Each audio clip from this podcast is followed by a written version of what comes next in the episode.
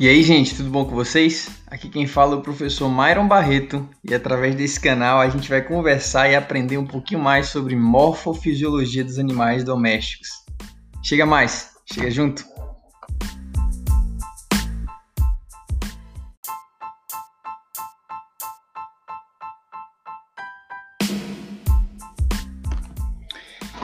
Então, gente, vamos lá.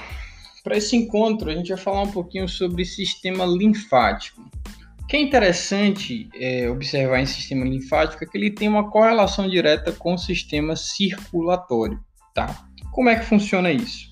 O sistema circulatório, ele basicamente vai ter o coração, que é uma bomba cardíaca, com a função de levar o sangue para todo o organismo. Sangue esse que é constituído basicamente uma grande porcentagem por uma estrutura conhecida como plasma, certo? No sistema circulatório, como a gente já viu, né, a gente vai ter estruturas mais calibrosas perto do coração, tá? E consequentemente, à medida que vai sendo distribuído para o corpo, ele vai se transformando em estruturas menos calibrosas. Essas estruturas menos calibrosas, os capilares, eles têm uma característica de porosidade, são porosos, certo? E por esse motivo existe um extravasamento desse plasma para o ambiente corpóreo, certo? Paralelo a esses capilares sanguíneos, vão existir capilares linfáticos, que também são porosos. E por sua vez, vão absorver esse plasma, transformando-os em linfa, né? O sistema linfático ele está envolvido diretamente com a imunidade do indivíduo certo? Então existe uma coisinha chamada imunidade inata e imunidade adquirida.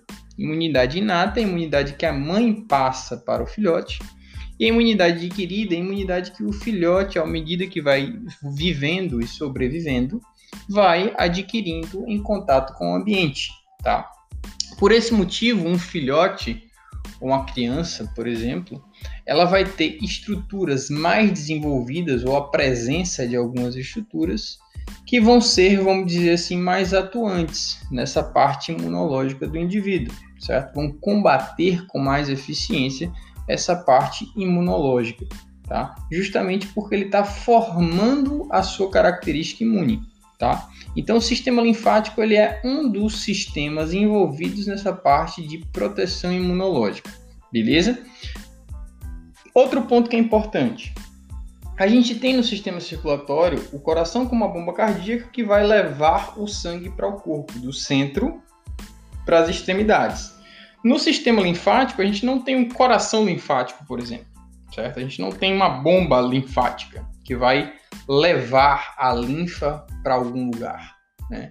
Então, o que vai fazer com que ocorra a movimentação da linfa no organismo basicamente vai ser a movimentação do animal. Então, o animal precisa se movimentar, caminhar, porque a partir daí nós vamos ter contrações musculares que vão fazer com que a linfa ande em determinado fluxo. Fluxo esse que vai ser agora diferente do sistema circulatório, das extremidades para o centro. Então, o que, é que acontece? A linfa vai ser oriunda do plasma, certo? E a partir do momento que ela vai andando para o centro, ela vai em direção ao coração e vai ser devolvida para o sistema circulatório, transformando isso num ciclo contínuo. A linfa vai sair do o, a, o plasma vai sair do sangue, entra no sistema linfático, o sistema linfático joga na corrente sanguínea de novo. Sai do sangue, entra no sistema linfático, sai, volta para corrente sanguínea novamente, né?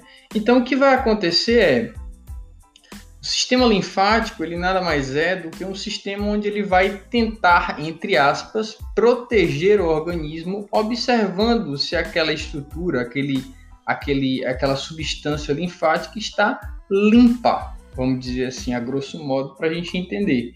No decorrer do processo, no caminho que ele faz, ele vai passar por pontos, vamos chamar assim popularmente de pit stops, né? que são os linfonodos. Tá?